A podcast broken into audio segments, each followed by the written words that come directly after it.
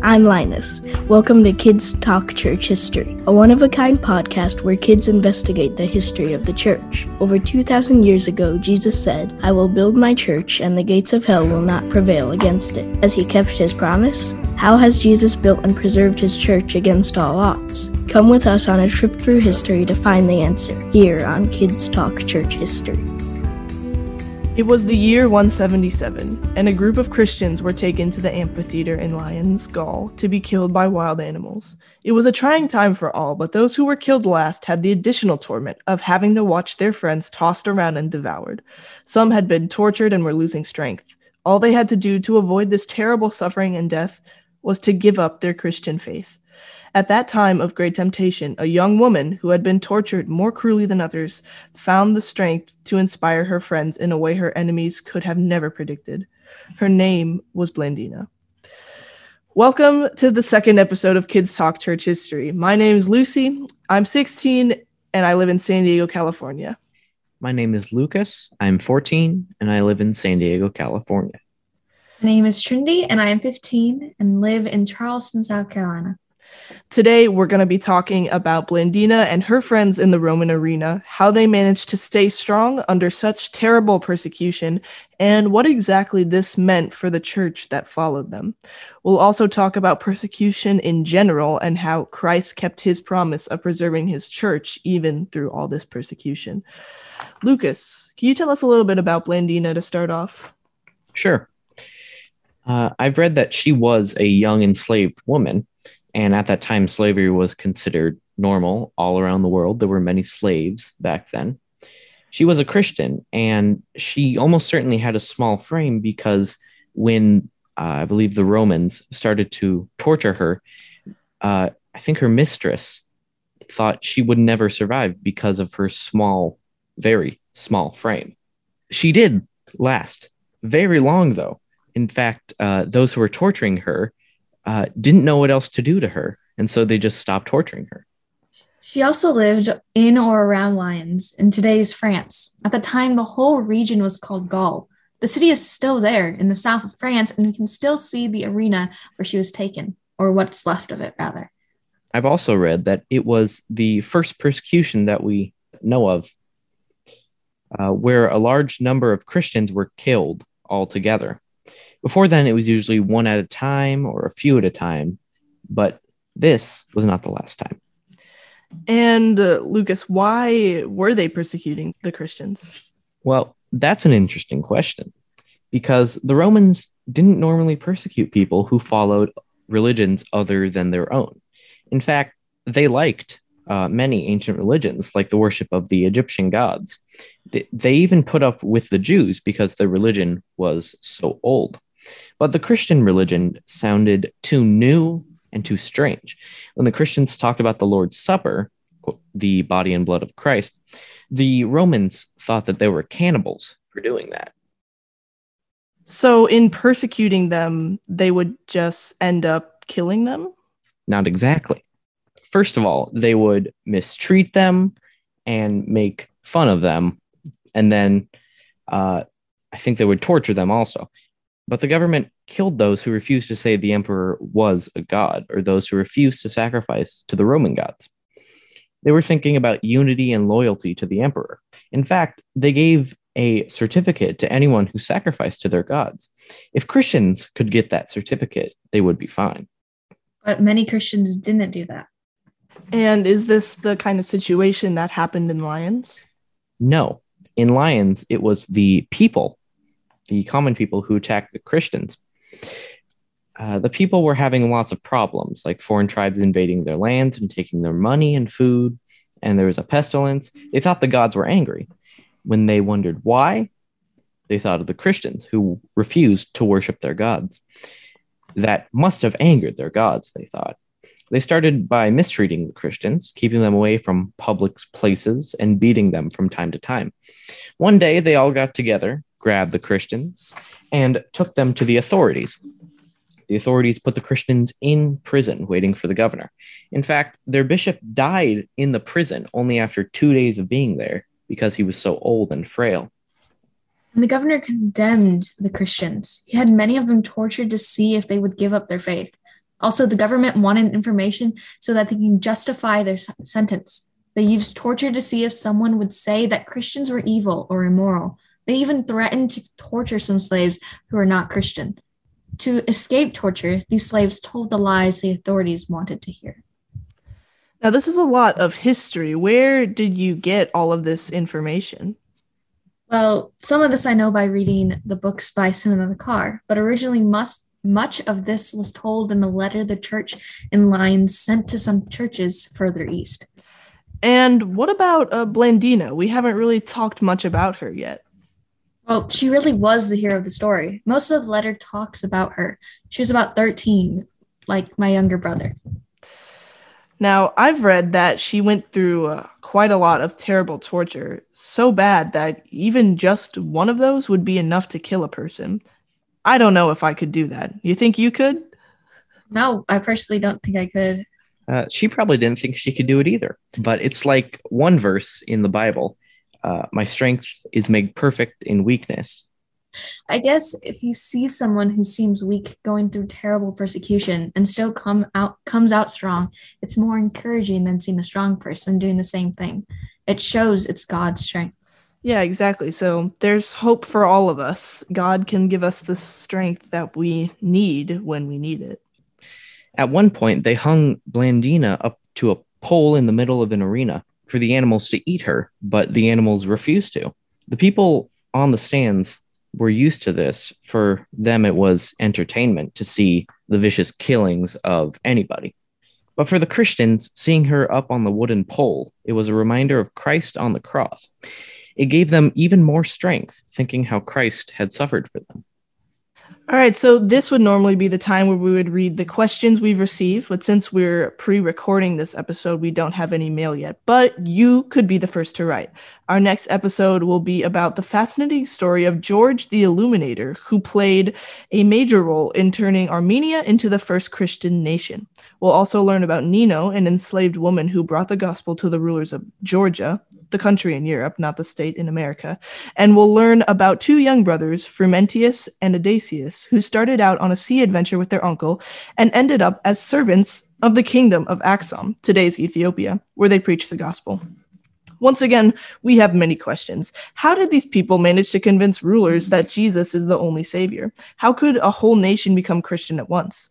You can send us your questions at questions at kidstalkchurchhistory.org. And remember, when you send us a question, you'll be entered to win a book about church history.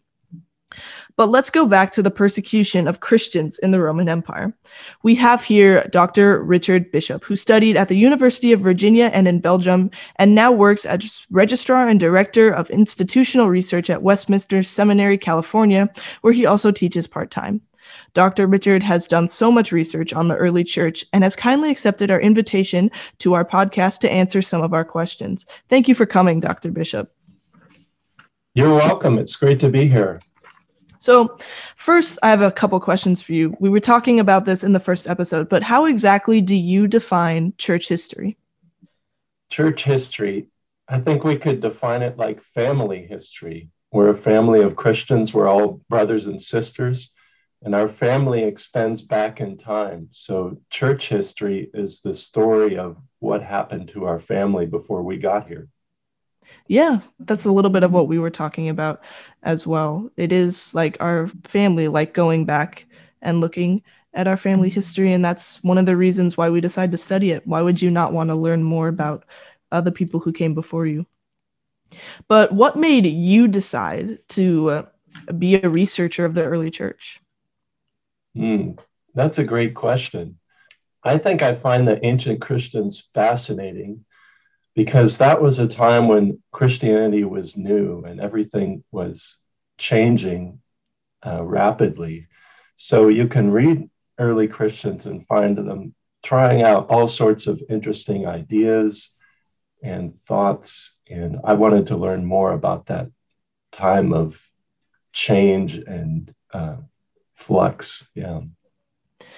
So how did you go about like studying church history because now we've got we've got so many books that have been written about it but how do you actually study it that's another good question I think the best way to study it is to read the ancient Christians themselves. Mm-hmm. So I think you've been talking about Blandina today. Yeah. You can read an account of her by the church historian Eusebius and, and her friends. And so that's a good way to start. It can also be helpful to read what other people have written about the ancient church. Uh, but I think it's good not to ignore what they said for themselves. Yeah. What would you say is the best way for people our age, like teenagers, to learn about church history? Kind of the same thing. Hmm. Yeah, you can do you can do that. It's good to have a a little bit of a guide for reading the ancient sources. So the blog and the writings of Simonetta Carr are a good guide. You can start with those. Maybe you can read, you could read, for example, what Simonetta wrote about Blandina and her friends, and then read what Eusebius wrote about it. That would be a good way. Yeah. So back to Blandina, which we were talking about in this podcast, uh, all the persecution happening to Christians around her. Why was all of it happening in the first place? Yeah, that's an interesting question. And you would think there would be a really easy answer to it, but actually, it's been scholars have been debating it for a very long time. So there's no really easy answer. But I think some of the answers, there's probably more than one answer, are, are these. First of all, Christianity was very new. Mm-hmm. So the Romans didn't know a whole lot about it, didn't necessarily understand it. So they could think uh, bad things about Christians without knowing about it. So that's one reason. Another reason was that Christianity was very missionary. So it wasn't just that Christians wanted to worship God in the way they thought they should. They also wanted everyone else to do that too, and they told them so. And part of worshiping the true God in that way they thought they should was also saying that the Roman gods are not true gods and you should stop worshiping them. That was something that other religions that the Romans might have been more tolerant of weren't necessarily doing. So if you have Romans people who were born Romans and Christians were convincing them to stop worshiping the Roman gods. That could be troublesome. If you've ever read Acts 19, for example, it talks about a man named Demetrius who was a silversmith in Ephesus. And he was worried that Paul and other Christians would convince everyone to stop worshiping Artemis and then they would lose the way they made money because that's how they made money. They made little uh, shrines or little statues of Artemis. So that's an example of one problem that could happen. Yeah, so it's it was kind of just like fear of the unknown and also like them trying the Christians trying to, you know, change what they believed their whole life even though it wouldn't have been harmful to them, it was still like just different. Yeah, it was it was different. And the Romans may well have thought that it would have been harmful yeah, to them.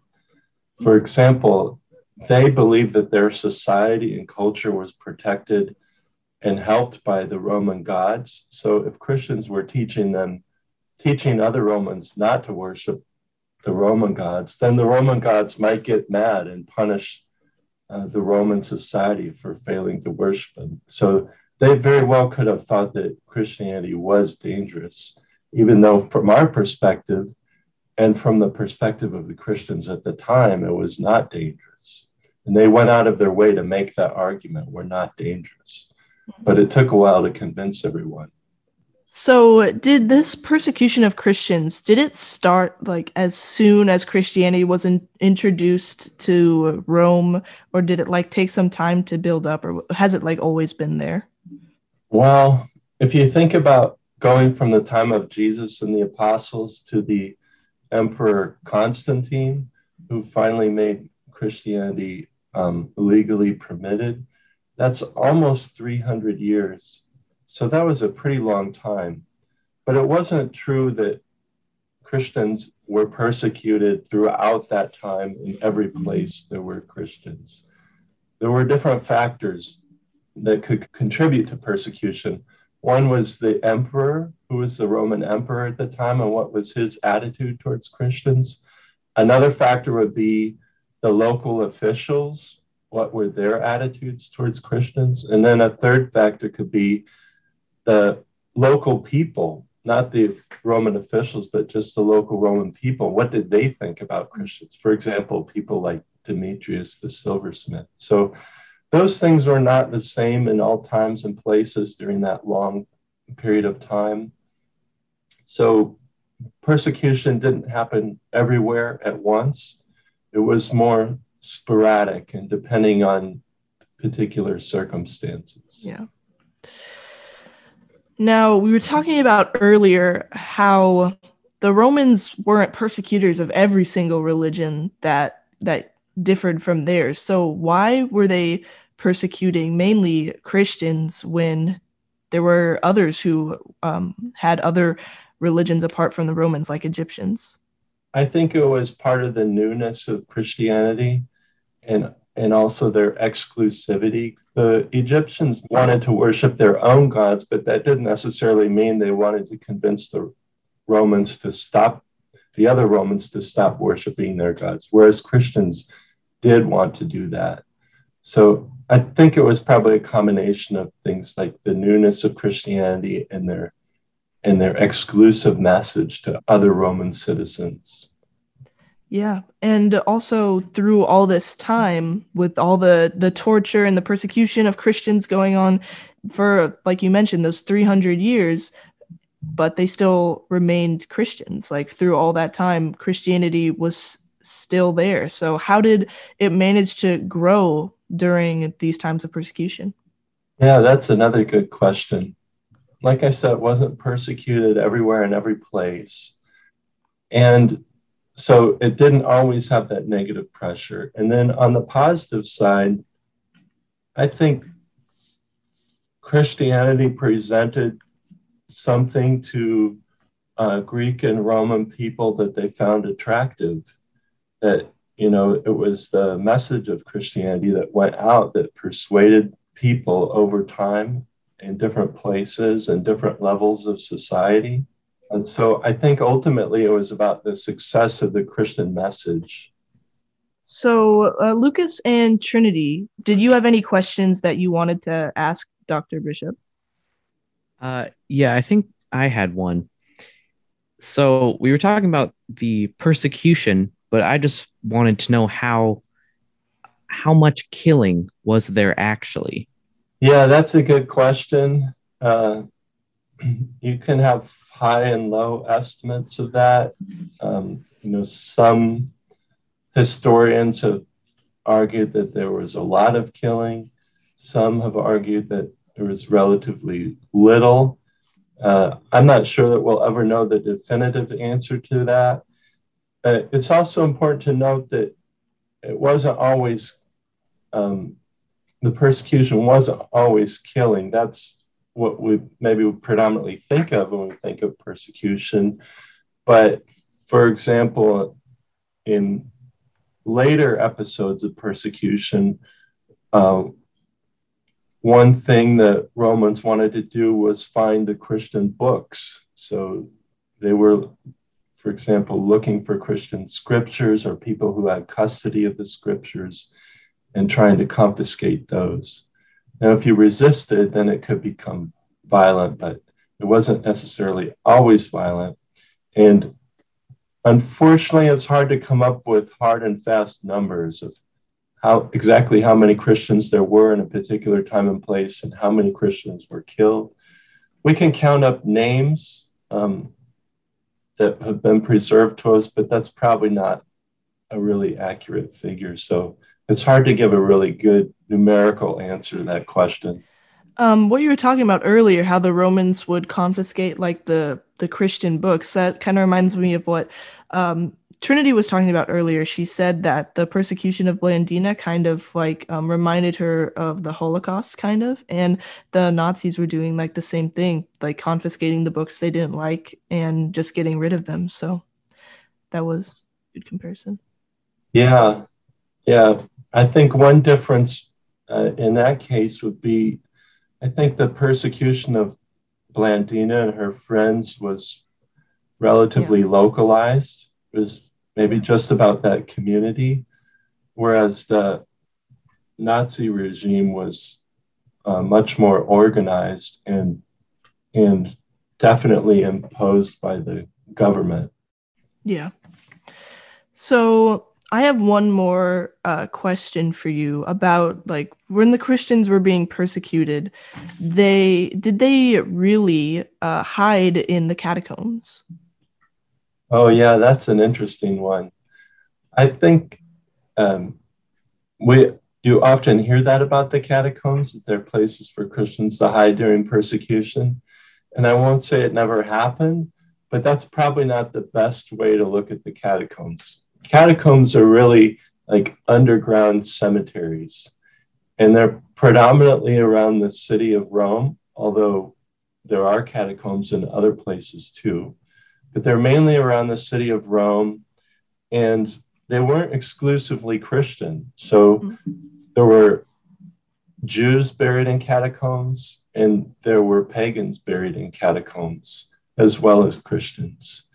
So it was it was a burial custom that was not exclusive to Christians, although they did they did use it. And and I think especially around Rome, burial in the catacombs became a popular way for Christians to be buried. Mm. So how did like the the story of Christians hiding there? How did that all come out? Uh, that's a good question. I think that it was kind of a romantic idea that people who rediscovered the catacombs in later times had about them.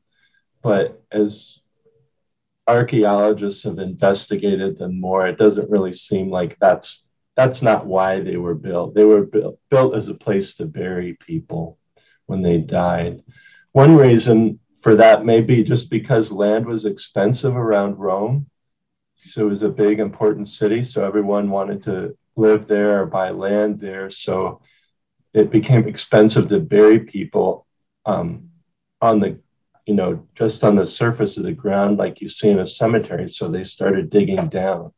And it was the geology of the area allowed them to do that. One interesting thing about catacombs, though, is that a lot of the very earliest Christian art is preserved in catacombs. Mm-hmm. So, like paintings on the walls or uh, in big, big or small chambers, they have lots of interesting paintings of early early Christian paintings. Yeah. Yeah, that's like an, an interesting way that like God helped us preserve like Christian history through um the burial grounds of the dead, which you wouldn't expect to yeah that. Yeah, it is interesting. All right. Um, Trinity, did you have anything you wanted to ask Dr. Bishop? Yeah, definitely. Um, in the podcast today, we mentioned a letter that was sent to other churches, more Eastern, from France. Do you know where we can find these letters online if they are available? Well, that particular one is in a book by a person named Eusebius of Caesarea. And he wrote a book called The Church History. So if you were to search for Eusebius of Caesarea, you could find a lot about him. And he wrote, he's the one who, he was a historian in the ancient times, a church historian, and he collected a lot of documents. And so he's the one who, who found that letter and he um, copied a lot of it into his book on church history. Unfortunately, the letter itself, we don't have the whole complete letter. We just have what Eusebius uh, copied into his book. So that's that's the place you can read it. But that's I think you would find it interesting to read that. I think it's in um, book five of his church history. Book five is like chapter five, but they call it book five. But that, yeah, that's where I would look for it. Okay, thank you. All right. Well, thank you so much for joining us, Dr. Bishop. Thank you for uh, answering our questions about persecution and um, all this kind of stuff. You're very welcome. It was nice to be here with all of you. Great job on the podcast. Thank you. All right, it's now time to say goodbye. Make sure to visit our website, kidstalkchurchhistory.org. That's where you'll find all of our podcasts, special offers, news, and more. Also, if you've liked what you've heard, you can give us a, a good rating, and don't forget to tell your friends and family where they can find us.